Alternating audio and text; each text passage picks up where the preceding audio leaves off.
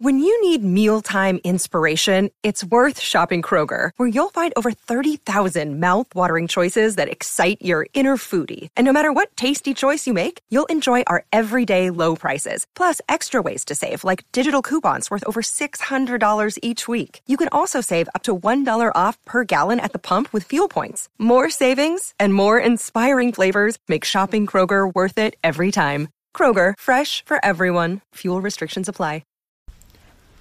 Well, howdy there, Internet people. It's Bo again. So today we're going to talk about former President Trump, kingmaker of the Republican Party, influencer extraordinaire. Earlier this week, we talked about how uh, Trump's candidate in Texas, the one he endorsed, lost in a Republican-only election. That uh, definitely called his status as kingmaker into question. It made people wonder if his endorsement is really as valuable as he pretends it is. All eyes, for people who were watching this, everybody shifted and started looking at Ohio, where there's a, another election coming up, a primary, and one of the candidates is endorsed by Trump. This really interesting thing happened.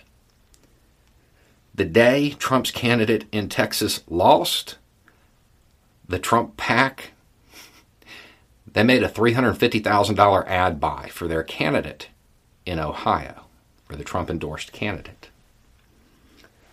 What this means is that even Trump's team knows his name isn't enough to win, but they're going to try to brand it that way. So they're going to spend money, and we know how much Trump loves to spend money. They're going to spend money to try to make sure that his uh, endorsement matters. But the reality is, at this point, we kind of now know that it's not his endorsement that matters. If, if the PAC is having to throw money into providing advertising for the candidates, the endorsement isn't that important. Trump isn't the kingmaker. He's just shaping up to be yet another mega donor. Candidates within the G O P should probably consider whether or not it is worth marrying themselves off to Trump's platform, because it may not actually elevate their station.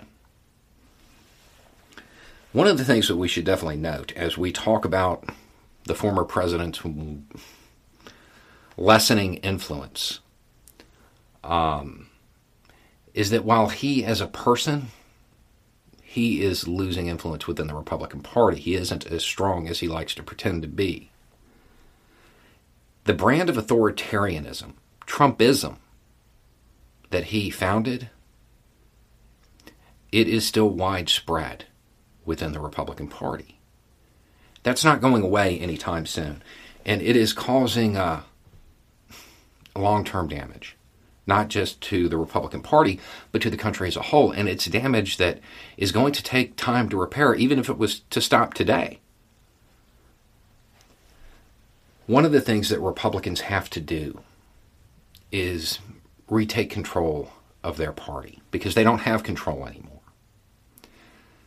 They're beholden to this image, this brand of Trump the undefeatable, when the reality is he loses more than he wins. He isn't the political juggernaut that he likes to pretend that he is. He's a branding expert. It's what he's always been. It's what he always did. He just took the tactics that he used in the business world and shifted them to politics. The glitz, the gold, it's not real. It's just a brand. It's an image.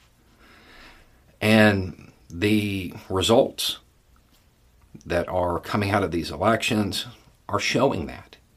Even if his candidate wins in Ohio, we don't know if it's because of Trump's endorsement or it's because of a three hundred fifty thousand dollars ad buy. Trump isn't the influencer. He's a mega donor. That's it. Anyway, it's just a thought. Y'all have a good day.